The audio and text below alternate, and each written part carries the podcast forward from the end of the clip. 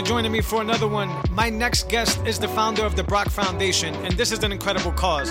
So he's taken minority children and underprivileged children in Atlanta and introducing them to aviation. So he's taking them up to fly. Now, this is big because it's very expensive to learn and to get into the aviation industry, and he's doing this out of his own pocket. Rarely do people come through on the feats that they aim to accomplish. My next guest has accomplished his feat. I introduce to you the very ambitious Omar Brock. Just the nuance of it, right? I like to get it like if it was like water cooler talk, if that makes sense. No, no, absolutely. Cool. So, Omar, thank you so much for coming on the show. I super appreciate it. I'm really, really excited about this one because, like I said earlier to you when we were talking over the text, uh, this isn't your, I guess, everyday walk of life, you know, hey, you know, hoop your way, hoop your dreams type motivation story. You're doing something completely different that I personally, I, I, don't even know anybody who's messing in that industry. So, first and foremost, before we go in, please let the listeners know a little bit about yourself. Oh man, first of all, uh, thank you so much for the kind words. Um, yeah, man, it, it is not an easy feat. I, I will say that much. So I definitely understand why a lot of people aren't aren't uh, diving into the industry. Um, however, uh, somebody's got to do it, man. But uh, a little bit about my organization. Um, the Brock Foundation Inc. was uh, started, believe it or not, last month in the month of November. Um, and the purpose of my organization is to push inclusivity in aviation uh, via identification. And what that means is, I know that sounds like what, but um, pretty much in aviation, there is 2% representation of minority pilots uh, worldwide. And to me, when I first heard that information, I was just uh, taken off by it. And I was like, only 2% in the entire world. And I just couldn't fathom why there was 2%. So um, yeah, I, I kind of got into the industry. Uh, I'm sure we'll get into my story a little bit later, but um, that's part of the reason why I wanted to uh, birth this organization. And when I say uh, push inclusivity uh, via identification, what that means is that, you know, I always open up every segment that I have with a uh, kid um, here in Atlanta that I take flying with, um, asking them, you know, how many um, black pilots, Spanish pilots, minority pilots have you seen in your lifetime? And usually, um, most of them can only maybe on one hand say one, maybe two at the most. You know, lucky if they say three. And um, you know, and for me, it was the same way growing up. I never saw pilots that looked like me. Um, I never saw other minority pilots, and you know, that's a big part of the reason why there's still 2% representation and to this day. Um, I truly believe that in order for kids to want to pursue this uh, career path, they have to see individuals who look like them doing what they love in uniforms, uh, men and women, for them to identify with the career path. I mean, that's the only way that they're going to be sure. inspired. So uh, that's pretty much the driving force behind why I am doing what I'm okay, doing. so why is it there is there like a reason i know that that's probably a broad question but why is it that there's only 2% of minorities in the aviation industry? Is there a reason for that? Is it systemic or well, is it you know a lot of different small things? You want, you want to know what? That's a great question. Um, honestly i think uh, a major part of the reason is because um, minority kids can't identify with it because they don't see a lot yeah. of minority pilots and the other side of that is um, to become a pilot. Uh, to be honest, the training is not cheap. It is a a huge uh, financial undertaking. Um, the average pilot spends uh, what a doctor spends on their education. Wow! And um, you know, there is not a lot of uh, aviation institutions in term uh, from a uh, university okay. standpoint. There's a out there, but there's not a lot of um, schools out there set up uh, mainly for aviation.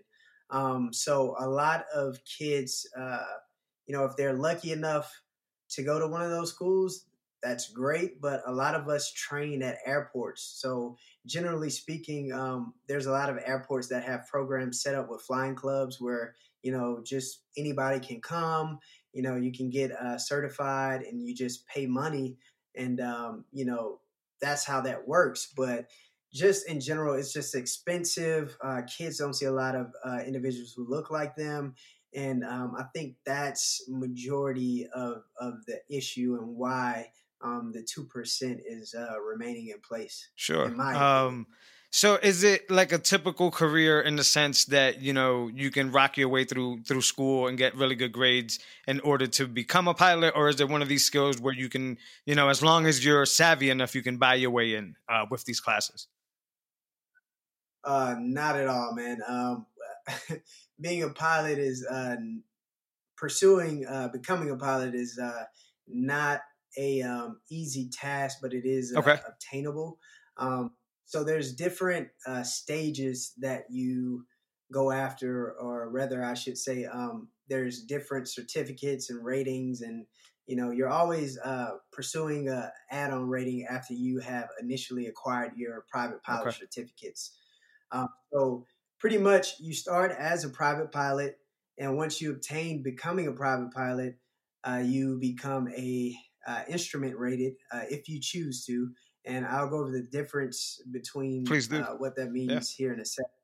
And um, after you become an instrument rated pilot, you become a commercial pilot, and then usual. Uh, usually, you add on your multi-engine rating, so you can fly planes with uh, two um, props, and then from there, most pilots become a certified flight instructor, and you instruct until you have received your 1,500 uh, hours that are required for you to um, apply for the airlines for a job.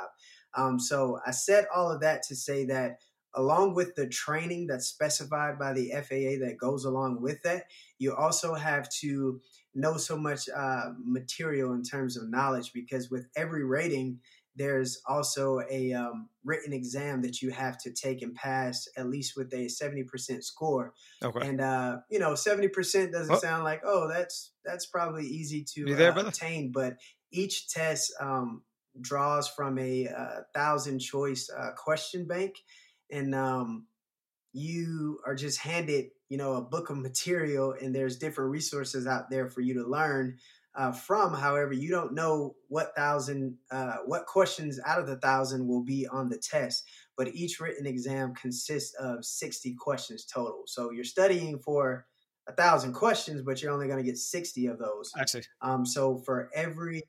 No, no, I'm, sorry, I, am listening. Ahead. I see. So, um, so yeah, for every rating, there's a written exam, um, a part of it, and then you have to actually take a check ride and uh, that comes after you have met all the requirements and you've taken the written exam. So you know, just keep in mind you're you. There's so much material that you have to learn, and even now at uh, the state where I am, I'm still learning material. And you're never going to stop uh, learning material as a pilot. You will never know anything. And the moment that you think you do know uh, everything, then you have to check yourself because that's probably your ego getting in the way. Uh, Omar, uh, hold yes, on sir. one second. I keep losing you, brother. There was a few times there where the microphone just cut out. Um, let me stop this one and let's continue right where we left off. Give me one second. Yeah, no problem. Gotcha. All right, now it, in what you were saying, all the testing and all the paperwork and all the, the you know the education that you have to do is this before you even get to fly, or is this in the process of both, like flying and the, the more quote unquote? Great question. Uh, this is the the process. Uh, you're doing both at the same time always.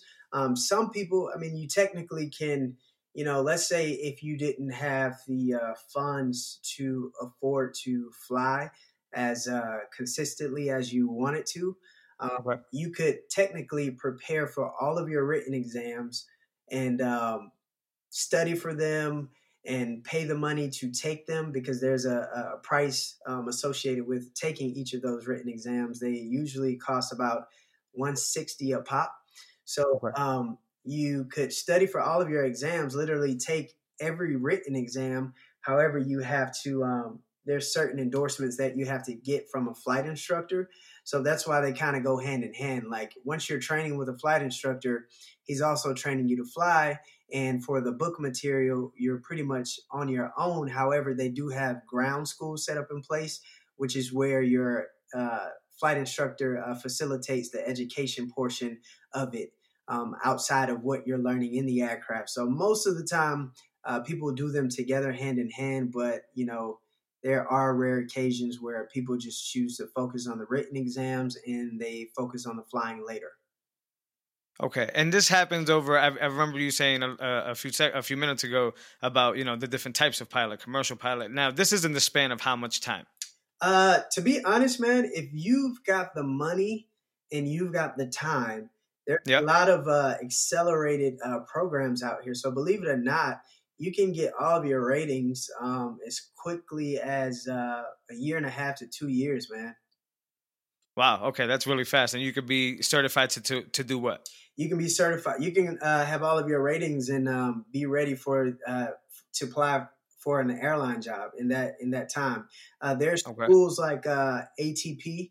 Um, which is uh, they're very well known. They have an accelerated program, which is why uh, often people go to them, and you know a lot of the airlines endorse them. But you can literally go zero to a hundred, and they have a program and course set up where you can get all of your ratings done in your ATP in like a year and a half, I believe, to two years, and then in that time you would you know they would be overseeing your process, but you would flight instruct with them and all of the steps that I mentioned earlier. You would do all of that under their wing. And once you've done with your uh, flight instruction and you've hit your hour mark, then you're ready to apply for an airline job. Awesome. Can you explain the different types of, of pilots? You were saying that there were different type of pilot uh, licenses, I assume. Yeah. So um, what that means is that uh, what I was referring to is that there's, um, I guess, the best way to put it is there's along with those stages that I mentioned, there are uh, different, um, per the FAA, there's uh, certain things that you are qualified to do and certain things that you're not qualified to do. So, for okay. example, um, when you first start flying and you are initially pursuing your private pilot certificate, which is the first step, you okay. are flying under visual flight rules. So that is a VFR flying. And what that means is that all of the flying that you're doing, it is uh it is based off of visual flight rules, and those are rules that are put in place for you to be able to train um, efficiently and to be able to land and be safe under uh, what the FAA has mandated for that type of flying that you're doing. So basically, on a beautiful sunny day, if you're only a private pilot, that means that you are only certified to fly in visual flight rules conditions. Now, on um, days like it has been lately, where there's uh, where where it's muggy and it's cloudy and it's raining, then you have to have a instrument rating, which is the next step. And that instrument rating um, allows you to be able to fly in the clouds in the weather. Um, not saying that you would want to, but if you've got to be somewhere and you need to fly, um, you would need an instrument rating to be safe um, in those types of conditions. And instrument flying is basically what it means. You're flying based off of uh, your instruments, so you're not looking out outside at all. In fact, um, what happens is uh, if you do look outside while you're flying in, um, you know, increment weather and uh, the clouds, then you can develop. Um, it's uh, called like a spatial disorientation, and okay. what that means is you lose the uh, you lose your um, orientation to the horizon. So you could get confused, and the senses in your inner ear begin to throw off, throw you off a bit, and um, you could wow. basically induce yourself in a spin. And then, if you're not trained properly, or you know you're too close to the ground, you might not be able to recover, and of course, you would probably end up in an accident. So that's why uh, that's the difference between VFR flying and IFR flying, which is instrument rated flying. Gotcha. And you need to be now. What changes in the qualification for that? Is it uh, procedural or is it the equipment that you're allowed to use? What is it that changes from level to level? Uh, definitely um, uh, procedure. So, uh, like with the VFR flying, you look at your equipment, but your eyes are outside. You're going between the two. It's constant scanning. You want to be looking outside, seeing what's around you, excuse me, and um, looking inside as well and looking at your equipment. But with instrument flying, the scan is what we call it. Um, usually we call it a six pack. So inside of the flight deck, you have your instruments uh, set up. There's there's circular circular uh, instruments set up, and we call it a six pack. So there's a specific way that you scan the instruments, and you should always be cross checking each instrument. So with VFR flying, you're doing that and looking outside. With IFR flying, you're only looking at the instruments. So that's the difference in the technique, and that sometimes that can be hard a hard transition for for some pilots because you know oftentimes you want to look outside, but you can't afford to do it. You have to rely on the equipment and trust the equipment.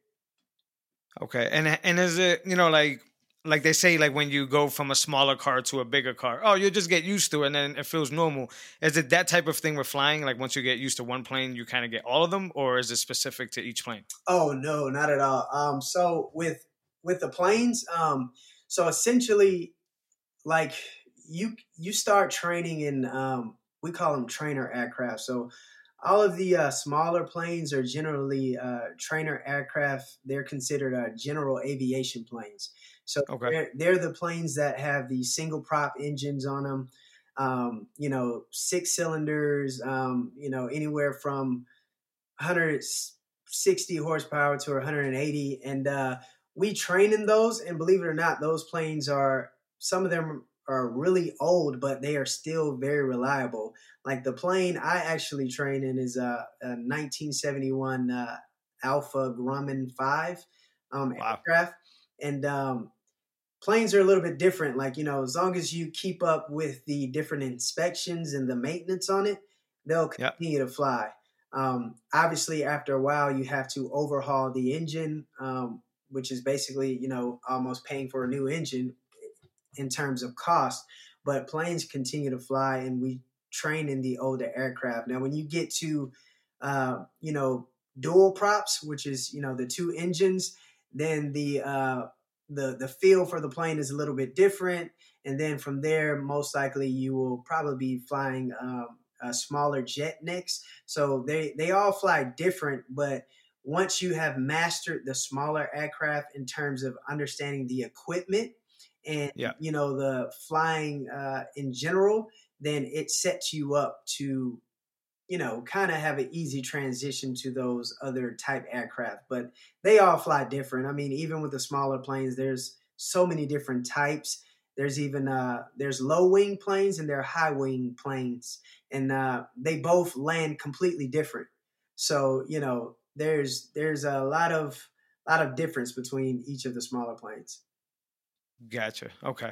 So I'm trying to learn how to fly. The first obvious thing that I'm going to think of is is you want me to train in that thing. I'm extremely scared. What do you tell that person about safety protocol? What do you guys do to make sure that while you're training, you feel as safe as possible?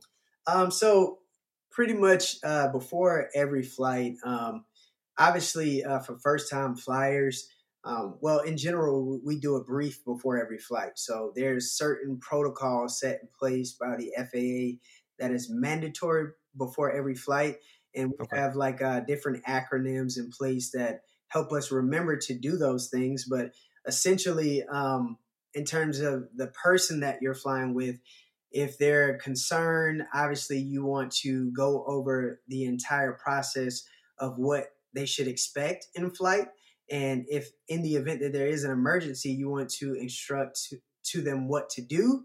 You explain where, you know, for example, the um, the uh, you know where certain equipment is and how sure. to unlatch the the harness and get out in the event that we have an abrupt landing. Um, you know, so there's a lot of details that we usually go over when we have passengers to ensure that it's safe. And from just a safety standpoint in general, um, I'm pretty sure you've heard it before, but flying in a plane is, um, you know, almost a hundred times safer than driving in a car. Um, you really have to, you know, there's, I won't say that nothing can go wrong because obviously things can go wrong, but you know, there's always an opportunity to put yourself in a in a better position uh, when you're flying in the event that you have an emergency because there is always a step down procedure, so to speak. We have a checklist that tells us what to do in the event that we just freeze up and we draw a blank. There's always a checklist there for you.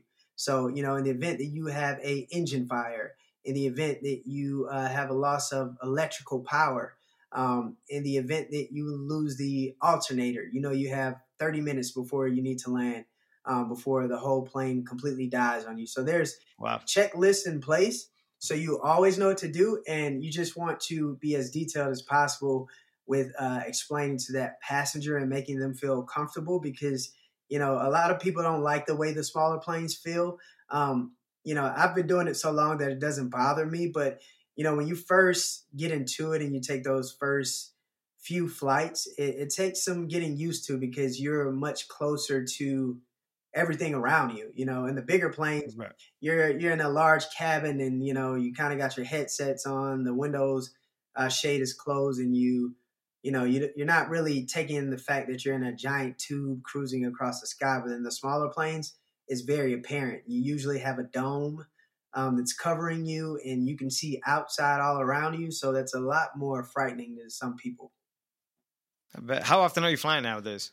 Oh, me, man, I fly. I probably fly too much. Uh, I, I, fly usually, whew, at least like four times, four or five times a week, man. But when I do fly, I am uh, at this state in my career. I am usually pulling like long haul flights. So I'm taking three, four hour flights just to build time because that's that's my thing right now, just building time. So okay. You know, so I'm just taking long flights right now, which they don't bother me. I enjoy flying all together, so I don't really get bored or anything like that. Yeah, what do you what do you explain to me if you don't mind what building time is? Uh, so building time is um that was uh me referring to the uh, 1500 hour mark. So, um, okay. in order to get hired by the airlines, you need 1500 hours. And um, every pilot is uh, building time in some shape, form, or fashion who is already not at the uh, airline level. So, you know, like I said, there's a few ways that you can do that. Um, there's guys who, guys and gals who um, choose to become uh, certified flight instructors. And you can instruct students. However, um, you can log the hours that you are instructing with that student, and you're also getting paid for it as well. So that is a, um, a big motivation for some guys to go down sure. that route to build their hours because usually you can that's the fastest way to do it but you do have some people who just get their commercial license and they go work for a um, let's say a, a Cape Air or a Nantucket Air, and they just get right out there building their hours, and in the year they work so much for that smaller um, airline company that they build their 1500 hours and then they just go apply to an airline job okay now i'm interested in in in pilots what do you what does the industry do for you guys and gals um, and what do you guys have to do for yourself when it comes to mental health? I mean, I would think it's a huge responsibility on your hand oh. to have, you know, an airplane stuffed full of people, you know, their lives are at your hands. And that's, you know, things can go wrong, like you said. That's big. What do you guys do to handle that type of stuff or the industry? Oh man, yeah. Um, so believe it or not, man, uh, it's we have uh we use this acronym called uh, I'm Safe and PAVE. And um, in aviation, you use acronyms for everything so you can remember them. But um, so what PAVE stands for is uh, the P is for pilot, um, the A is for the uh, airplane, V is for the environment. Um, and uh, E is for uh, external forces. And then I'm safe, that acronym stands for uh, illness, um, the M is for medicine. Um, the S is for stress. The T is uh, wait. Let me make sure I have to write it out. What I'm saying. I'm stressed. Sure. No. Um, I'm safe. I said T. My bad. So yeah. That's fine. So the A is for alcohol, the F is for fatigue, and the E is for emotion. So um, those acronyms um, kind of sum up what we have to do before every flight, before we walk into an airport to um, fly people, and just every day when we're flying on our own training, because we all always have to consider our emotional well being. If we're stressed, if we're under pressure, um, because uh, most of the FAA recorded accidents uh, can be tied to um, some type of uh, pilot error from the stance of um, one of those areas not being in checked, and yeah. for we have another acronym for um, like your ego and you know impulsivity and things yep. like that. So we we're constantly have to consider that before we fly every day. And the moment that one of those are out of line, then you as the pilot, you have to make the decision that you're unfit to fly, which for the most part, we we're good about that and you know we can just go home like you literally if you're scheduled for a trip at an airliner and they say you know you have to go to rome today if you call them um, and you say hey mentally i am not there you know legality wise, you have to they have to let you off that trip. Like there's, there's no option. So you can literally walk off the trip and go home, and there's no, uh, you know, you won't get in trouble uh, by yeah. employer because of that. Is there a pool of, of pilots that they have on standby, or like uh, do do they delay the flight? How, how does that work out? Oh yeah, I mean it can work a number of ways, man. There's there's there's always um, pilots on standby. Um, however, there's a worldwide, there's a shortage of pilots. Uh, well, let me say this: at least before the pandemic, there was. Um, okay. And I'll go into that in a minute, but um, please. So uh, worldwide, I mean, there's there's not a, a lot of people going into aviation um, altogether, uh, just because of, like I said, the, the financial uh, costs associated and things of that nature. Um, but there's all, already a shortage, and then on top of that, you know, they most pilots are in a uh, union as well, so the airline is to a certain extent to the mercy of the pilot union and the union to the airline. So there are a few um, pilots that are usually on standby, but most of the time there's not a lot.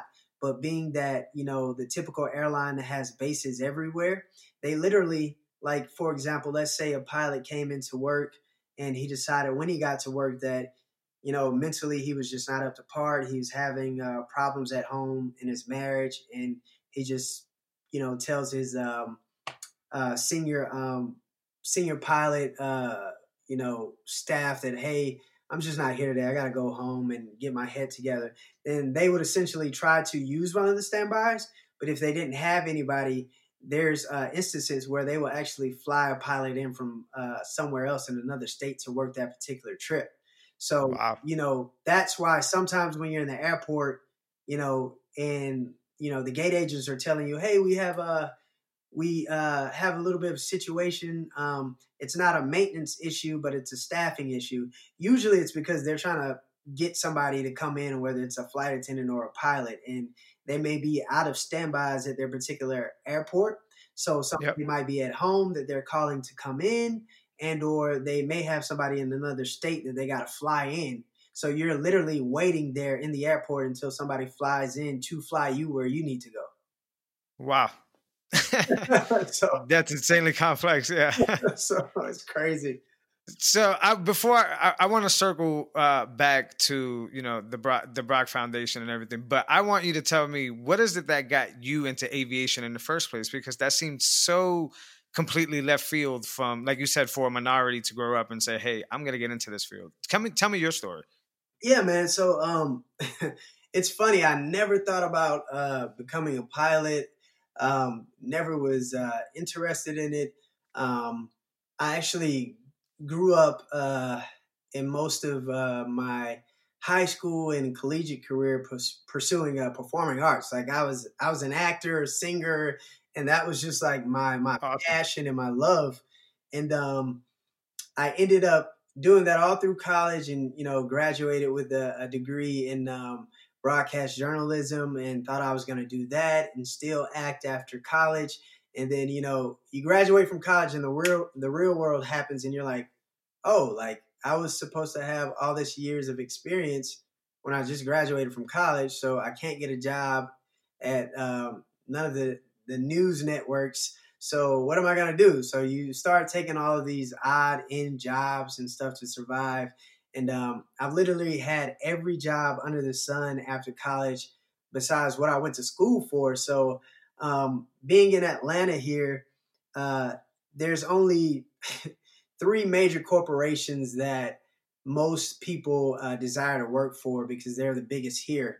And those corporations are Coca Cola, uh, Georgia Power, Delta Airlines. Um, so, so growing, big selection. yeah. So, so growing up in Atlanta, like these were always the the the the big major industries that I saw because it's so much of the culture here in Atlanta.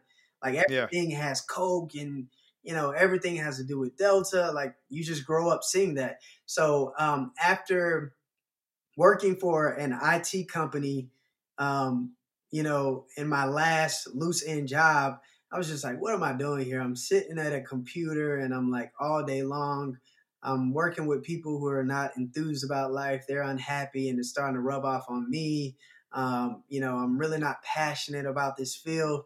And um, I, I knew a gentleman at the time who uh, was working for um, a major airline. And uh, I was like, hey, man, like, you know, like, do you like working for them? And he's like, yeah, yeah, yeah.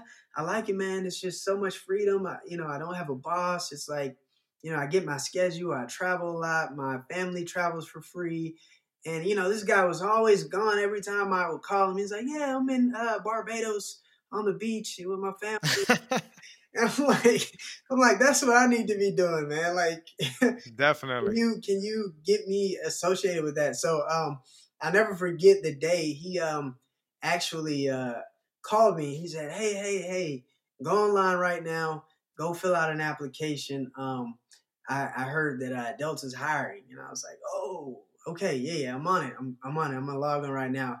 So um, I uh, filled out the uh, application and got the call, man. And I came in for an interview, and I got the job on the spot, man. And um, it was just like this new world, man. Aviation in itself is like it, it it encompasses so much and it's a totally different lifestyle. So when I came into the job, I remember sitting in training and um, they were basically uh, bringing all of these different departments in to talk about statistics of the company, um, etc. And I just remember sitting there in the classroom and you know there was a female pilot speaking and uh, she was talking she was breaking down the statistics of race and uh, sex in the um, airline industry and i was like okay i was listening and then she gets to the part where she's like yeah there's only uh, 2% of minorities and i'm like it just struck a chord. Yeah. like why is there only 2% like there this is crazy to me um, and uh, from that day on man really i just took it as a challenge to become a part of that 2% and that became my driving force and i just went after it man full full steam and i was like you want to know what? I'm gonna work and i'm gonna get off of work and i'm gonna fly and train and i'm gonna figure it out just so i could change the narrative and become a part of that 2% so that's pretty much you know what drove me to get into this and man it's like i fell in love with it and i can't see myself doing anything else man yeah, that's that's incredible. Yeah. Now, what what is it the, the age group that you're working with here? When you when you you're working with with kids, right? Minorities. Right. Right. So, and, and what what's the threshold? Yeah. How do you get into you know the, how does the Brock Foundation help them out? I guess is the question. Gotcha. So um, with the Brock Foundation, um, we basically with me knowing what I know in terms of uh, paying out of pocket for training and right. pursuing this and knowing how expensive it is and just all the drama that I've had uh, trying to train and hopping from flight school to flight school. It's just a lot, man. And I can't fathom with Atlanta being the type of city that it is, why there isn't anything in place to, you know, if not completely fund uh, the careers of minority children here, at least help them out substantially.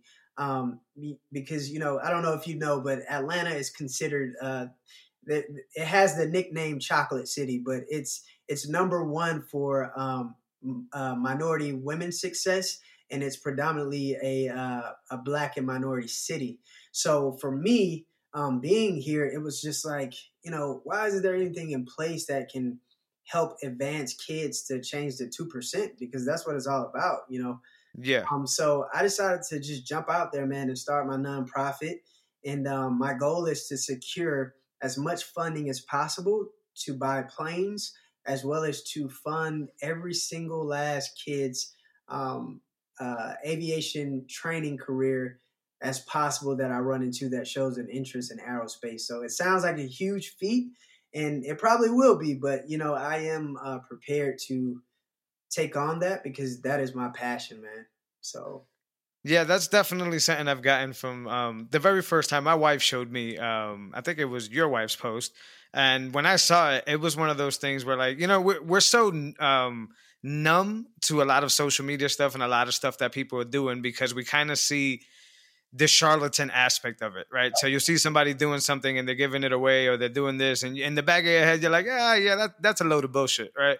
and then for some reason, though, I well, not for some reason because it was genuine. I saw yours and I was like, whoa, why is nobody paying any attention to this right here? Because once again, I could set up a little, you know, gym and, and, run a little basketball clinic and say, hey, you could change your life by playing basketball. Right. Um, and, and, there's nothing wrong with that, but that's been recycled over and over again. You're not only trying to get minorities out of a tough situation, you're trying to literally get them to explore the world. They'll be able to travel the world.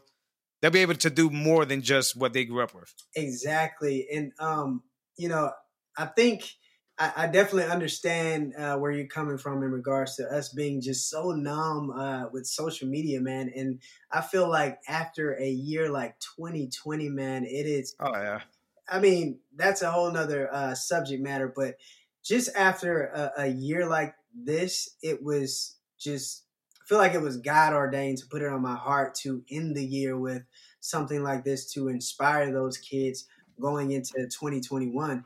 And um, yeah, man, it's it's really my mission. And for me, it's like, you know, it initially started with just a post, and I wasn't, I didn't have any intentions of seeking any um, any uh, exposure or uh, trying to get everybody's attention for my own self glorification. It was more of like, hey, I'm a pilot, and um, what I want to do is this holiday season I'm going to find as many kids as possible and I'm just going to go take them flying to introduce them to aviation because, you know, I think that would be a cool gift to give a kid that might not, you know, have even ever flown in their life or have the ability to fly.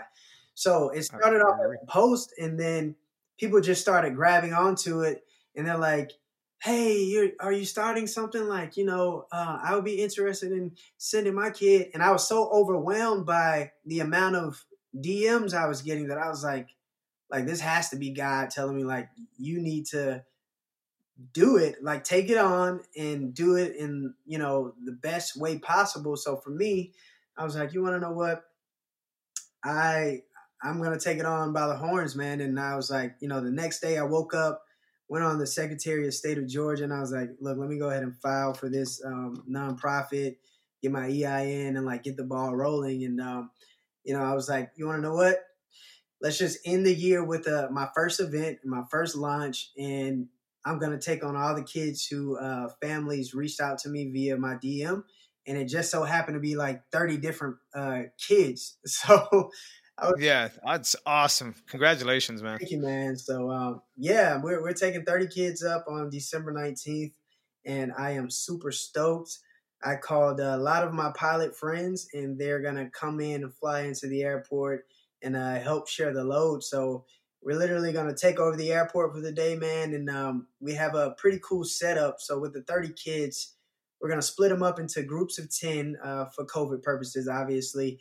And sure. We're gonna put them on a rotation uh, at the um, airport. So 10 of those kids will um, go to the flight museum, which is on site and the flight museum consists of old uh, retired warbirds. So we literally have F, a retired F-15 at the airport, and you know they'll get to sit in these aircraft, uh, tour the museum, see all this old uh, war memorabilia, and ask questions. And then the second group of ten will be in a classroom listening to airline pilots as well as collegiate pilots and military pilots talk about the different career paths and processes to get to where they are. And then the third group will actually be outside where um, seven pilots have agreed to volunteer their plane to take the kids flying in the traffic pattern over the airport. And we're going to rotate each group until all 30 have done each activity. That's incredible. Super organized. I love that you just took something that completely changed your life and are paying it forward and trying to change some not not only one person's life but 30 people's lives. That's incredible, man.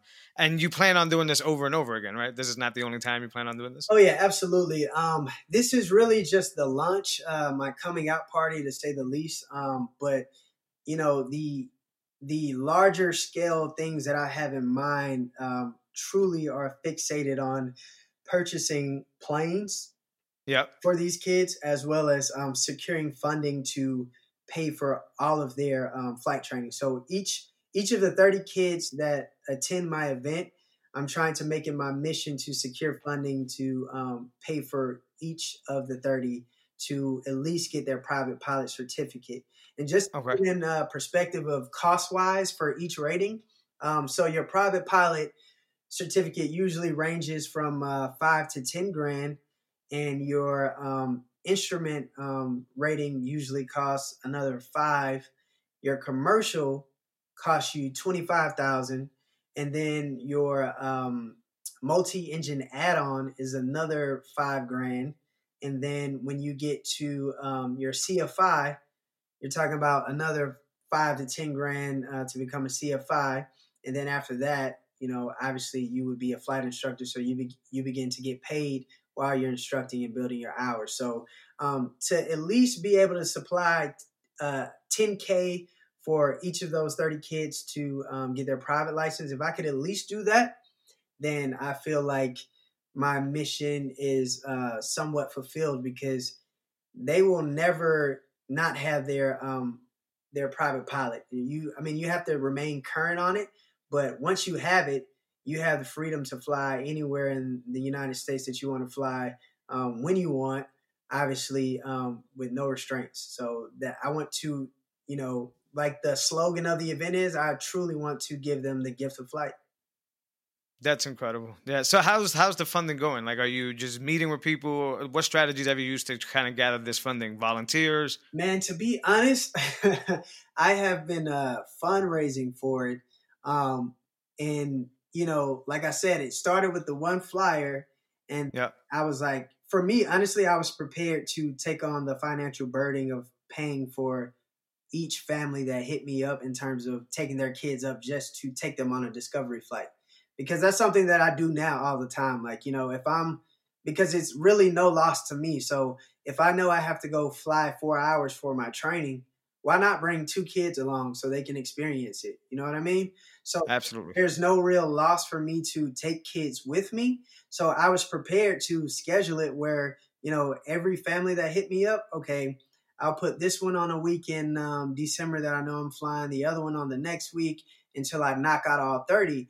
But right. once I decided to start the nonprofit, I was like, you want to know what? I need to get people involved and, you know, to make the mission bigger than what I'm trying to do. And honestly, you know, it just I felt like God spoke to me and he was like, "Yo, you can do this and you can you can really change some lives not just by giving them a flight every now and then. Like you can put something in place that is going to usher them and foster them into this airline industry and they're going to have a job, be able to break generational curses and be able to um, you know, fund whatever it is they want to fund in their lifetime with no problems. And that's a bigger testament, I feel, to uh, what my life should stand for. So, um, yeah, man, I started fundraising and, you know, people started giving willingly.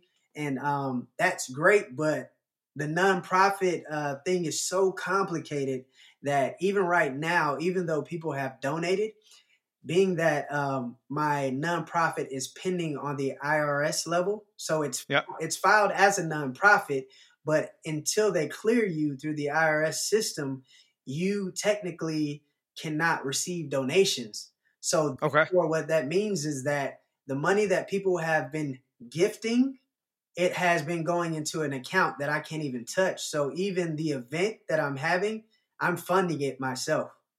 Oh wow! oh wow! But, Leave it up to the IRS to mess everything up, huh?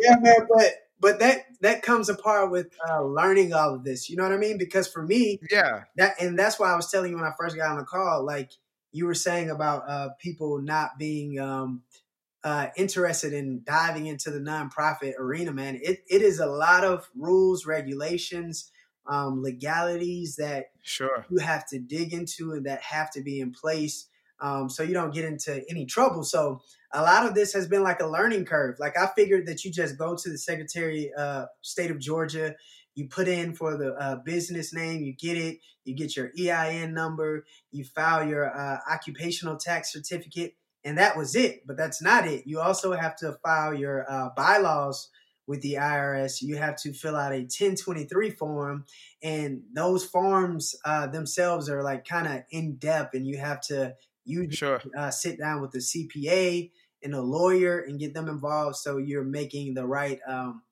documentation. Uh, so, yeah, man, it's been a learning experience, but you know, I'm not, you know, I'm taking it as it comes. Uh, and, you know, everything is on track the way it's supposed to be. So, you know, even though that money is there um, and I can't touch it, as soon as they approve everything, then I'll be able to access it. And that's just going towards um, buying the planes for them or just paying for their certificates and ratings. So, you know, even though I'm sponsoring this event myself, really, you know, it's not a problem. I'm I'm raising funds in general for the cause and for the mission. So even if I can't access that until a month from now, two months, three months from now, it is totally okay because, like I said, this was something that I decided to take up and that God put on my heart, and you know, I like to I like to finish what I start. Wow. That's that's that's incredible. That's that's exactly why I have this platform is for people like you. Now I want to ask you a question personally. Mm. If you were, you know, if we go back to your, you know, when you were in your IT job and you were basically sitting there and you were around people that are self defeated, um, I, I, I could relate to that a thousand percent. By the way, but I want, what would you tell the person that's in that situation now? how they can turn into what you have become over time because it seems like you went from settling for less to now going completely unconscious. I mean, you're, you're going to a level that you have no idea what's going next and you're walking blindly and you're being proud about it. Definitely. So what would you tell that person? How do they change? That is a great question, man. Um, I honestly think that, you know, that God puts you in certain situations for you to come to that realization on your own. Um, and I feel like, you know, people that are in that specific situations, uh, in that specific situation, like you will really, you know, generally how it works is you have a aha moment and you're like, like this is it. Like that was the last straw. Like that was my awakening. And for me, that's essentially what happened uh, when I was sitting at the desk uh, for the IT company. And um, you just have to find it in yourself to stay inspired, man. Life is so hard as it is. Um, yeah. in terms of just the mundane, everyday dealing with people, um, going out, going to work, and paying bills, and trying to be a great uh, husband, wife, um, and to still the audacity to still have dreams and to pursue dreams. It's easier. It's easier just to be mediocre, to be honest. But you know, those who who have that drive and that just get fed up and they want to change their own life lives uh, they usually just find the courage to jump out there and do it man. So i mean that's honestly who i am and what i'm all about. Like if i'm going to do something I, I try to challenge myself to do everything that comes to mind. And no matter how bizarre it is i try to do it to the best of my ability because if i'm going to fail i'm going to fail epically. And at the end of the day, I'm going to be able to say that I at least did what I wanted to do when I wanted to do it, no matter how successful it was. But that that's that is uh, something to be said in itself. That I leaped out there and I trusted God and I, I went on uh, my own instinct in regards to what I wanted to do. Absolutely, it sounds like you've done a ton of fear conquering in your life. What, what's your take on fear? Oh yeah, man. Um, Whew, uh, that is a great question. Um, I have done a lot of fear conquering in my life, just from the sense of, uh, I think when you grow up uh, in in certain environments in certain ways, uh, which ties back to my organization um, targeting uh, at risk minority minority kids and what okay. generally at risk minority children refers to is uh, you know kids who live in poverty or um, single parent um, homes um, because you know I can relate. You know my my uh, mother raised me as a single parent, but my father uh, they split very early on in my childhood, and, and my dad was always in my life, and he still is in my life, and we have a great relationship. But I have to attribute my mother to raising me into the man that I am today, and just watching her go day in and day out to provide for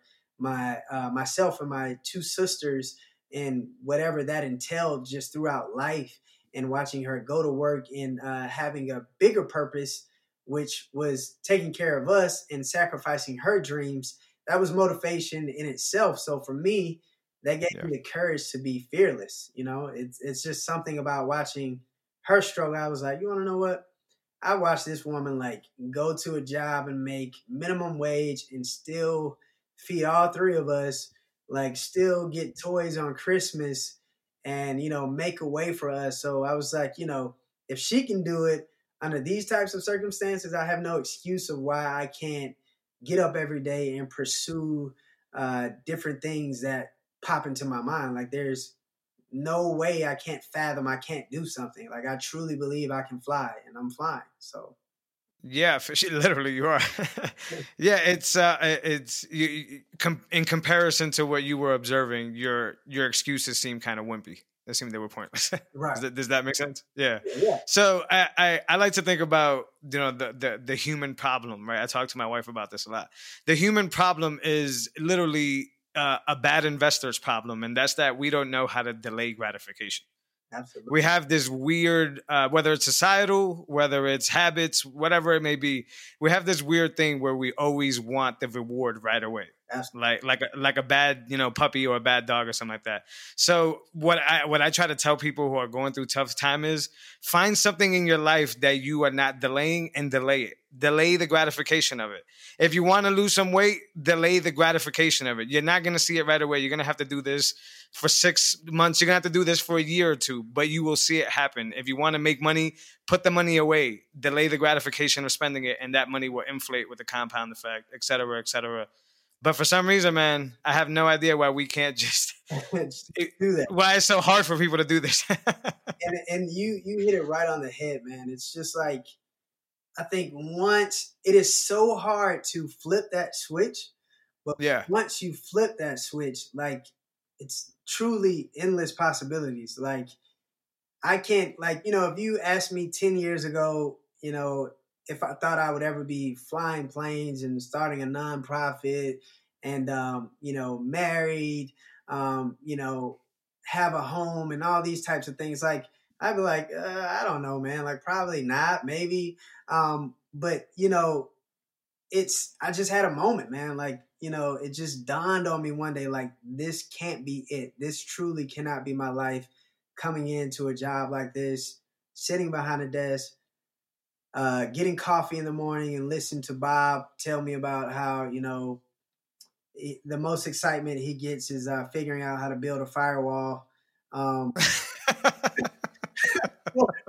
for, for hours. You know what I mean? And no, yeah, don't take offense to that. I mean, some people do find enjoyment in that, and yeah, totally fine. But for me, it wasn't what I knew God had called me here to do, and I think that's when the tide started to begin to turn because I grew frustrated in the midst of that situation. And then I literally was like, I got to get out somehow, some way. And, you know, God supplied the rest. The, the airline job came up and I was like, all right, I'm applying. I went in same day, got the job. I was prepared for it. And I told myself going into the airline job that I was going to walk out of there with a job. So I psyched myself out mentally I prepared. I studied all of the company's information. I literally went in and I made myself undeniable. And, you know, and I got the job.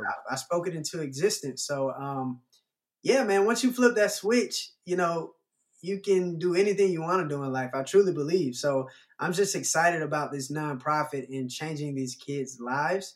And I'm even more excited to see, you know, what else is to come in the future. Um, you know, because I'm definitely nowhere near done uh, reaching uh, my peak. No, I definitely don't think so. I, I there's another uh, topic that I'm extremely interested in. I want to ask you because not only has your industry been affected, but the whole world has. Um, I want to know. I like to ask people, especially the ones I talked to recently, how their 2020 was. And the reason I like to ask before I ask you is because, you know, it's no secret that COVID has kind of flipped everything upside down. Um, you know, the the the tragic death of George Floyd, right. the social justice movements, the weird weird political season that's happening, um, and and the polarization that's happening in the world with um, you know it, it, just a split down the middle. Right. How was your 2020? Because mine's you know selfishly i must say even though the world was falling apart I, I, I would walk outside and i would look around and i couldn't find a trace of what i was reading online Man, that is. I'm glad you asked that. Um, that is a great question. My 2020 has been emotionally draining, to say the least. Okay. And um, alert from Dropbox. Oh, sorry about that. That's my your bad. Dropbox is full.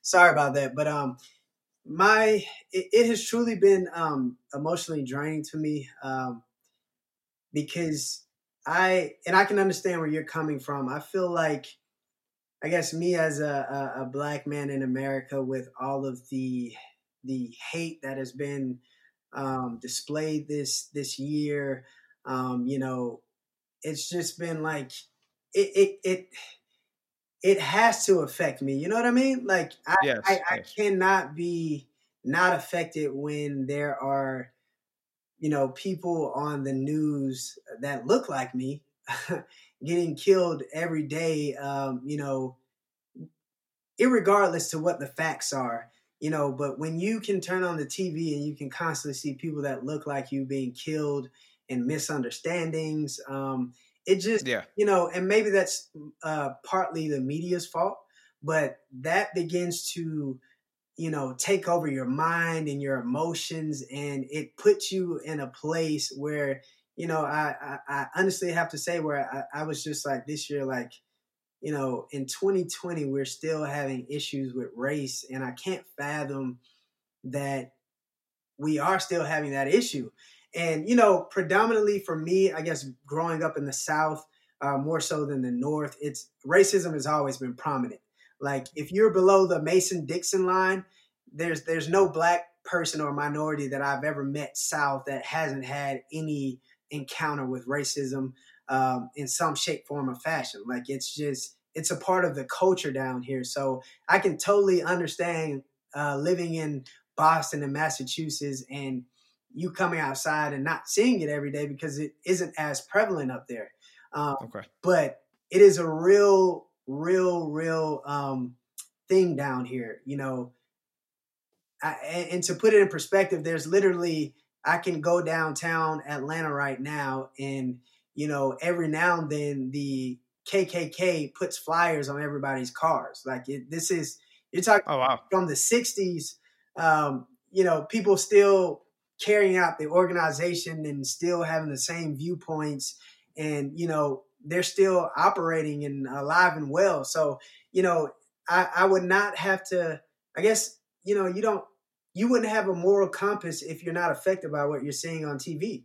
So, you know, most people choose to turn it off, ignore it, or to stay inside of their bubble. But, you know, for me, it, it was just emotionally draining because I tried to ignore it. yeah.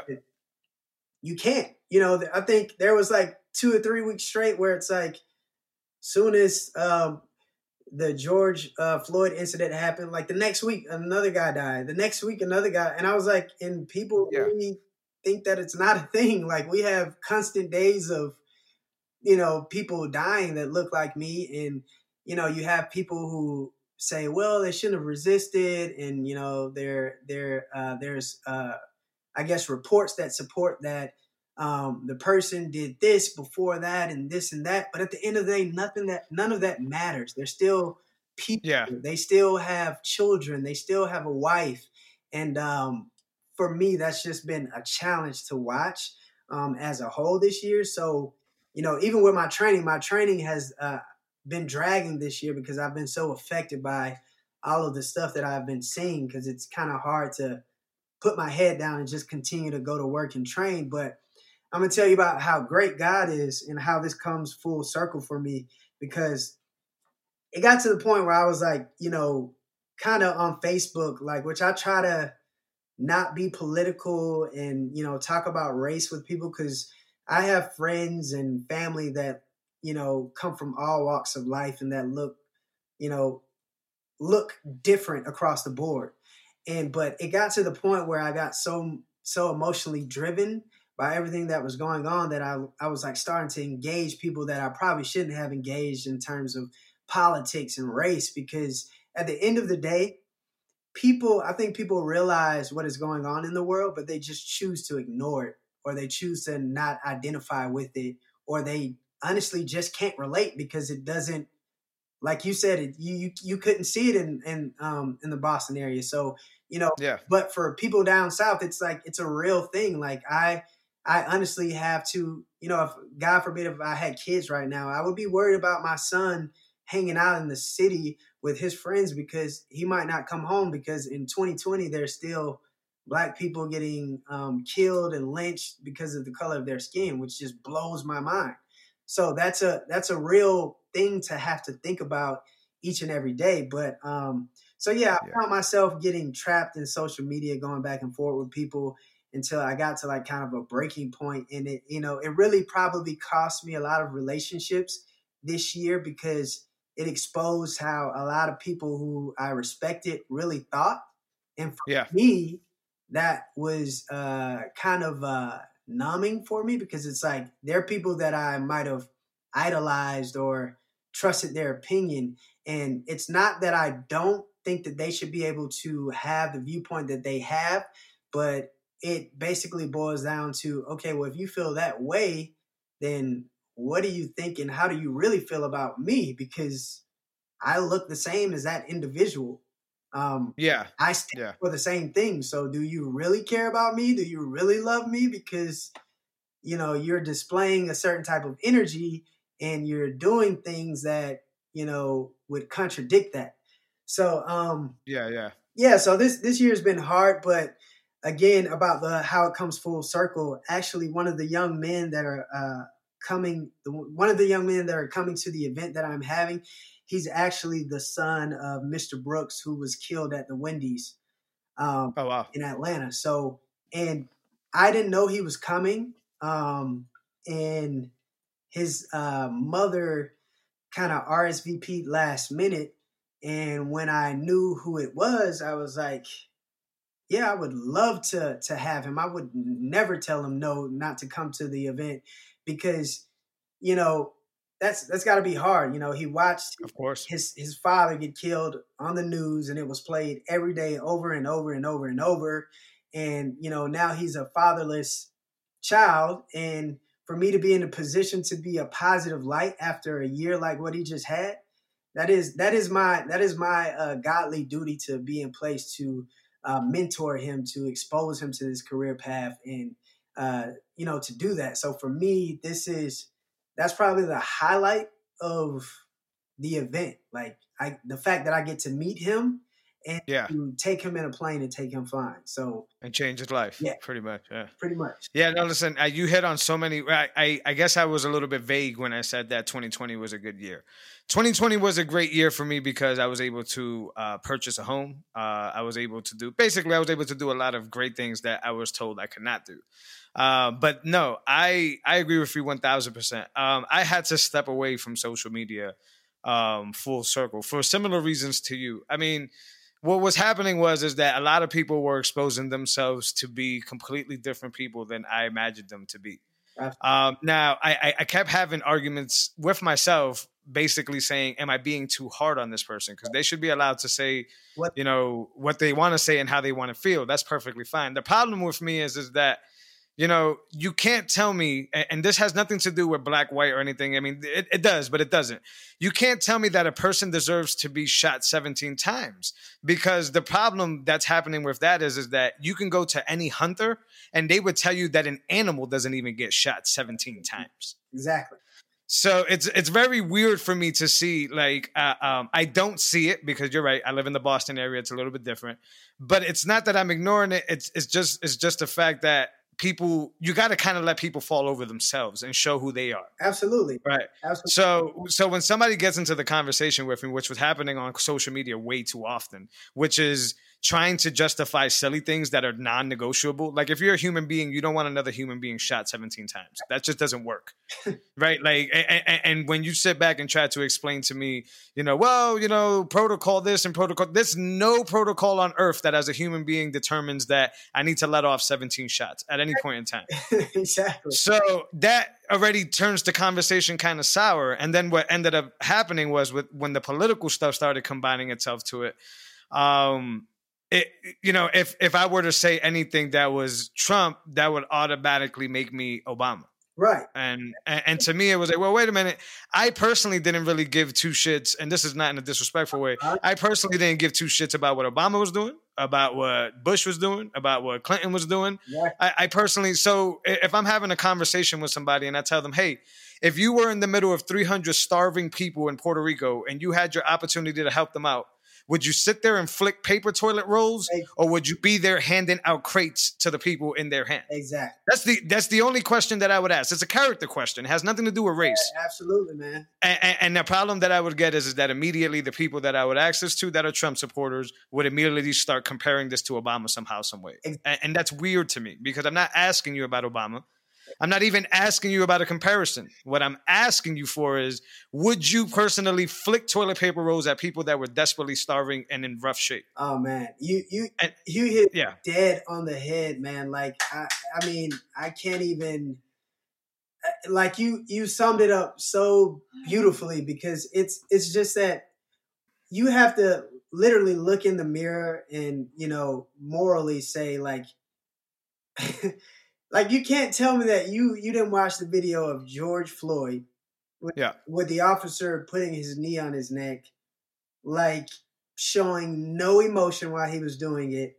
Right. Even while a grown six foot, two hundred pound man screamed for his mother, it yeah. not it and not feel like uh emotionally driven by that. Like it it's a human thing. It's not a color thing. It, that's human at that point. And, right. and when people started to to i guess in these debates or when i was talking to pe- different people and they would just try to justify it with oh protocol this and this and that it's just like no. A, a man at the at the bare surface you're watching a man kill a man on live tv yeah. Everybody else is standing around watching it.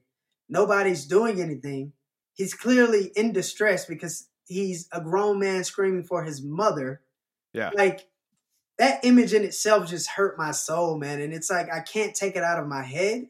And for, you know, people to to try to justify that in some shape, form, or fashion, it doesn't matter if he he uh, wrote a, a a ten dollar bag check or however much bad check it was. Like, who hasn't written a bad check in their life? Like that's a very weird argument. Yeah, that's a strange argument. Like, does that justify you to get killed and to lose your life and to not be able to go home to see your kids and your wife? Like for writing a bad check?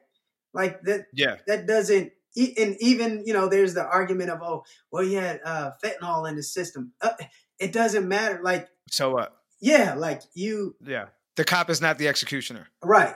So uh, yeah, yeah, yeah, I totally get that. And then with the whole Trump thing, man, it's like I I try to avoid politics as much as possible. And same here. And I'm kind of the same way. It's like you know I don't. For me, like you know, I am a citizen of the United States. I respect every president that we have in office, um, whether I totally 100% agree with them and or not. But I can honestly say, in the year of 2020, that is, this is the the first year in my lifetime that I have experienced the most uh, racial um, tension that I have ever witnessed in my lifetime. And when Yeah. there's the leader of the free world speaking and doing certain things, you cannot tell me how that does not directly correlate and um, inspire people who wouldn't normally be this radical to do what they do and to say what they say and um, you know get excited. Like it, it's it's a direct correlation. And you know i've had argument with arguments with different people about oh you know you can't say uh, that uh, trump is racist all this. I'm not saying that trump is racist. I'm just saying that what he stands for as the leader of the free world i do not think he stands for the right things. Like it's it's that Right. simple. like when i think of a a leader in any position across the board. He is not that. I cannot i cannot relate him to that. Maybe on the business side money money wise which is cool. If you care about your pockets then yeah you probably think that trump is brilliant and he's done amazing things for you because he has uh, from a money standpoint. But from a moral standpoint i do not think he meets the bar whatsoever. And nobody can change my opinion of that honestly. I mean it's just Yeah. that's how Yeah. I feel. But I'm not gonna hate you because you think different from me. That's just you know from my raw experience. Like I live down here in the South. I go to the grocery store, you know, and I get certain energy from people with Trump hats, and they're the same people that have the Confederate flags on their their uh, truck, and they're like, you know, Yeah. Wow, why do you have a problem with me loving the Confederate flag? Well, for one, um, You guys lost. you lost. You lost. and uh, secondly, uh, when the Confederate, uh, you know, the Confederacy was in power, oh, black people were enslaved. So, um, yeah, I think I would have a problem with that. Are you going to tell me that you wouldn't um, have a problem with a regime, um, you know, having a certain flag and people decades later associating themselves with it and it caused a lot of your ancestors to be slaughtered? That's just like, I think I posted one day um, that people can't understand the black and white thing, but you know, it's like you won't go over to Israel and see somebody carrying a Nazi flag down the street. Yeah, for sure. Right. Like it it it doesn't happen. Like there's nobody that ballsy to to to do that in in modern day Jerusalem. Period. Yeah. And even when you go to uh, Germany, even though it is a part of their history, they don't even you, you can barely find. I've been to Germany plenty of times and been to the different museums, etc. Like the Nazi flag is a part of the history, but there's nobody riding around with it on their car. There's no Yeah, it's like they're ashamed of it. Yeah. yeah, there's it, it they they acknowledge that it was a bad time in their history and they deaded it. But for some reason in the US, people cannot get past slavery and thinking that they are the supreme race and that, you know, the uh, specific other races should be lower than them, etc. So it just blows my mind, man. But it's Yeah. all you can do is continue to give love to people and uh, act as God will want you to. And um, yeah, man, and you can't let it phase you. So it's it's great to take breaks from social media to get back focused. Yeah, I, I completely went away. I don't I don't want to go back to social media because I think what I found by doing this podcast is a lot more important than social media uh. because I can I can have the conversation that I can't have online, right? You can take off the mask, you can take off the gloves, and you can talk.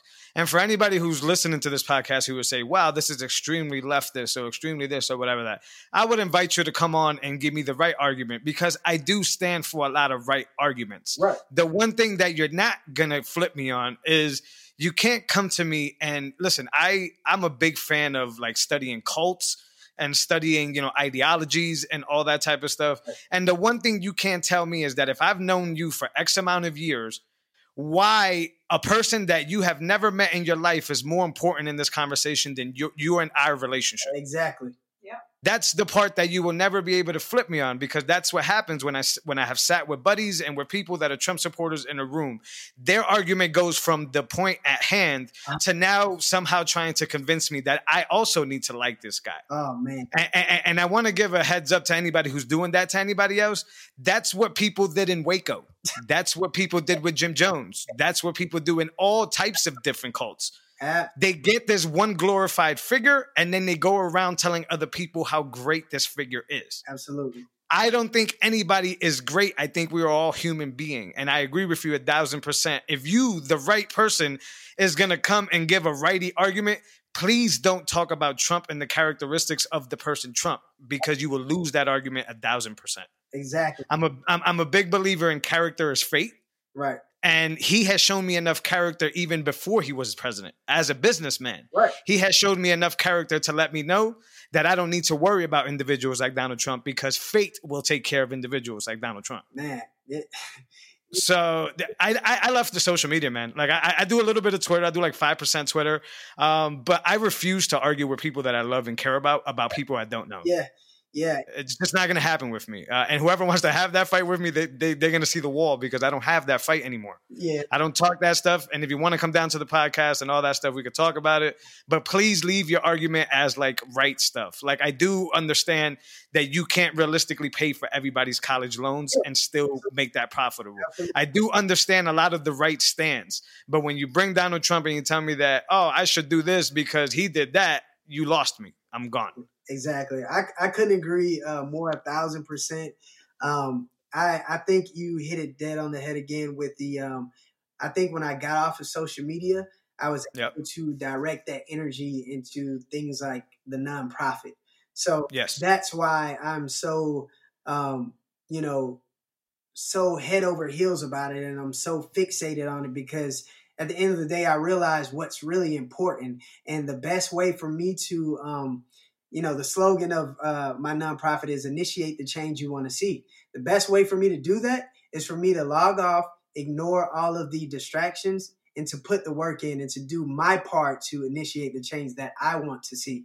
So, um, Yeah. yeah, That's beautiful. that that is what it's all about and uh you know i i just i let it all go and i'm like you want to know what i'm not going to engage anybody um i'm not going to post on my social media unless it uh, has anything to do with about the good stuff that we're doing because we're changing lives and we're trying to inspire people who are watching for that particular reason but Yeah. engaging people on politics and um, you know all these different things is it's just a waste of energy and i can be getting so much more done um, by investing my time wisely so i And you have, and you have. You're about to change some lives. So how how do people help? How do how does anybody listening who wants to support your cause and support everything that you're doing? How do they, you know, reach out to you? How do they provide? What do they do? definitely um, so you can um, check out our website at uh, www.thebrockfoundationinc.com um, we're also on uh, social media under the same um, uh, handle as well